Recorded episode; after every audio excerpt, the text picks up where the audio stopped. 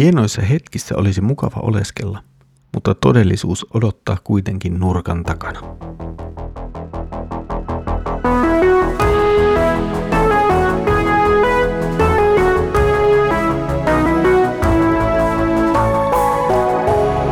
Kirjoitusten pauloissa. Tervetuloa taas mukaan Kirjoitusten pauloissa Raamuttu podcastin pariin. Minä olen Mikko ja katselen teidän kanssani yhdessä Markuksen evankeliumia. Kiva, että olet löytänyt taas itsesi mukaan. Edellisellä kerralla aiheenamme oli Jeesuksen seuraaminen ja siihen liittyvät haasteet. Tänään matkaamme Jeesuksen, Pietarin, Jaakobin ja Johanneksen kanssa vuorelle yksinäisyyteen. Luemme Markuksen evankelmin 9. luvun jakeet kahdesta kymmeneen. Kuuden päivän kuluttua Jeesus otti mukaansa Pietarin, Jaakobin ja Johanneksen ja vei heidät korkealle vuorille yksinäisyyteen, pois toisten luota. Siellä hänen ulkomuotonsa muuttui heidän nähtensä ja hänen vaatteensa alkoivat hohtaa niin kirkkaan valkoisina, ettei kukaan vaatteen valkaisia maan päällä voi sellaista saada aikaan. Sitten heille ilmestyi Elia ja hänen kanssaan Mooses, ja nämä keskustelivat Jeesuksen kanssa. Pietari puuttui puheeseen ja sanoi Jeesukselle, Rappi, on hyvä, että me olemme täällä. Me teemme kolme majaa, sinulle ja Moosekselle ja Elialle. Hän ei näet tiennyt mitä sanoa, sillä he olivat kovin peloissaan. Samassa tuli pilvi, joka peitti heidät varjonsa ja pilvestä kuului ääni. Tämä on minun rakas poikani, kuulkaa häntä. Ja yhtäkkiä kun he katsahtivat ympärilleen, he eivät enää nähneet siellä ketään muuta kuin Jeesuksen yksin. Kun he laskeutuivat vuoren rinnettä, Jeesus varoitti heitä kertomasta näkemäänsä kellekään ennen kuin ihmisen poika olisi noussut kuolleista. He pitivät Jeesuksen sanat mielessä ja pohtivat keskenään, mitä kuolleista nouseminen saattoi merkitä. Markus aloittaa tekstipätkämme ajan määreillä. Hän sanoo kuuden päivän kuluttua. On siis seitsemäs päivä. Ja tällä saattaa olla viesti. Siis muunkin viesti kuin se, että Markus nyt toteaa, että no, viikko nyt tässä meni. Kun ajattelemme sitä, mitä Jeesus on puhunut edellä ja mihin lukemamme jakso päättyy, niin on ilmeistä, että Markus viittaa tässä luomiseen ja uuteen luomiseen Jeesuksen ylösnousemuksessa. Siis Jumala luodessaan maailmaa sai kaiken valmiiksi kuutena päivänä ja seitsemäntenä päivänä hän lepäsi. Luominen siis tuli valmiiksi ja seitsemäs päivä oli erityinen – Samoin on myös Jeesuksen ylösnousemuksen kanssa. Se tapahtuu seitsemäntenä päivänä ja siinä alkaa myös uusi luominen. Toki Jeesuksen ylösnousemus tulee tiettäväksi vasta kahdeksantena viikon ensimmäisenä päivänä, kun naiset lopulta saapuvat haudalle sapatin jälkeen. Mutta ylösnousemus oli tapahtunut jo aikaisemmin.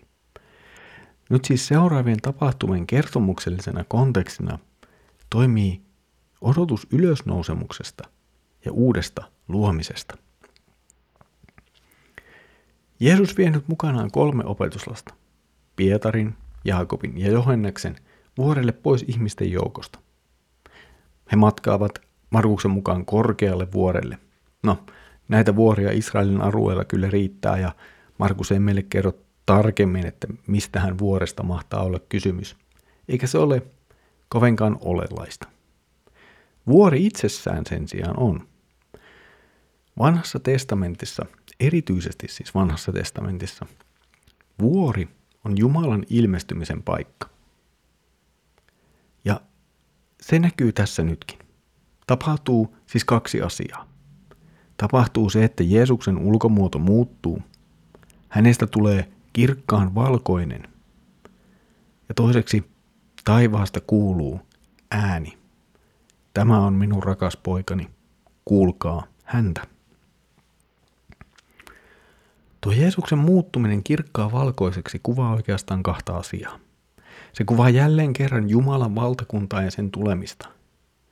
Jeesuksen kirkastuminen on siis kuin esikuva siitä kirkkaudesta, joka tulee aikojen lopulla, kun tapahtuu Jumalan valtakunnan tuleminen kaikessa voimassaan ja kirkkaudessaan.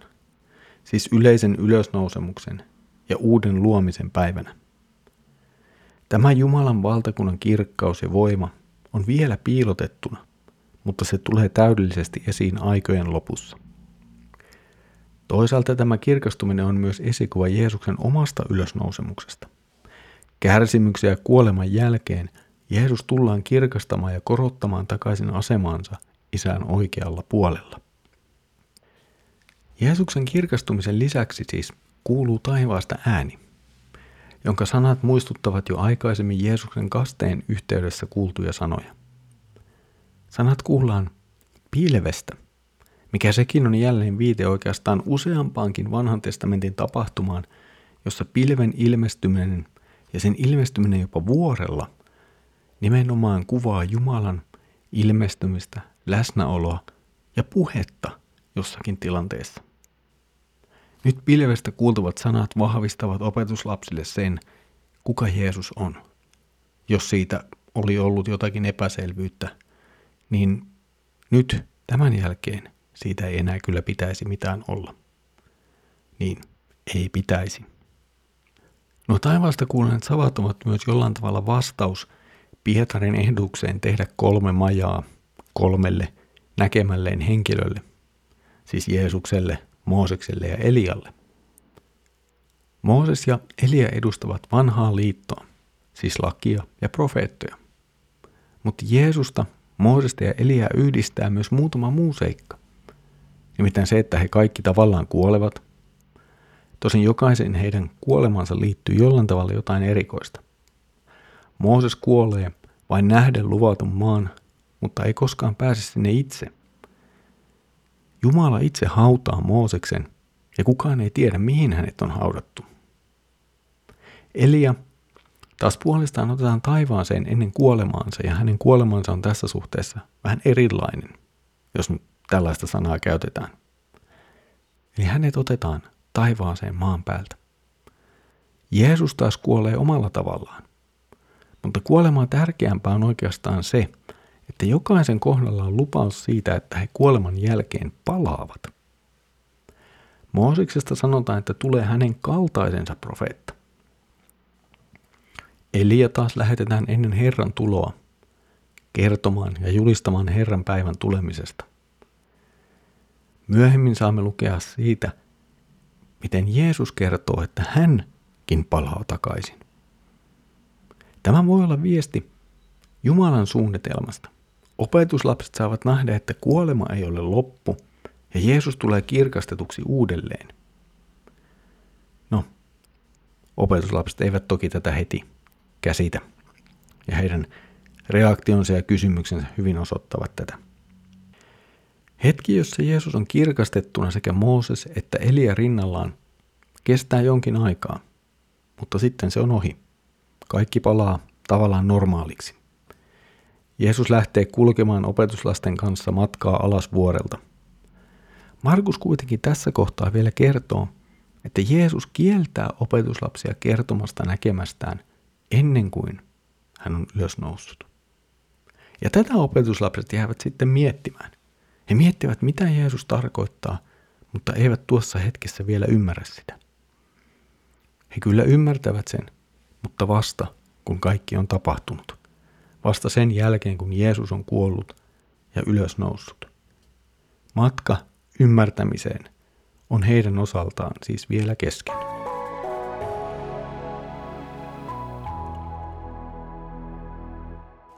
Tämäkin tapahtuma tai nämäkin tapahtuvat osoittavat meille sitä, kuka Jeesus on.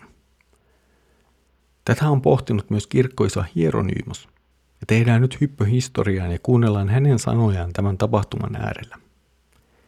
Hieronymus kirjoittaa, Älkää pystyttekö telttoja yhtä paljon Herralle ja hänen palvelijoilleen. Tämä on minun rakas poikani, kuulkaa häntä. Minun poikani, ei Mooses tai Elia. He ovat palvelijoita, tämä on poika. Tämä on minun poikani, minun luonteestani, minun olemuksestani. Hän asuu minussa, ja hän on kaikki mitä minä olen. Tämä on minun rakas poikani. Myös he ovat minulle tosiaan rakkaita, mutta hän on minun rakas poikani. Kuulkaa siis häntä.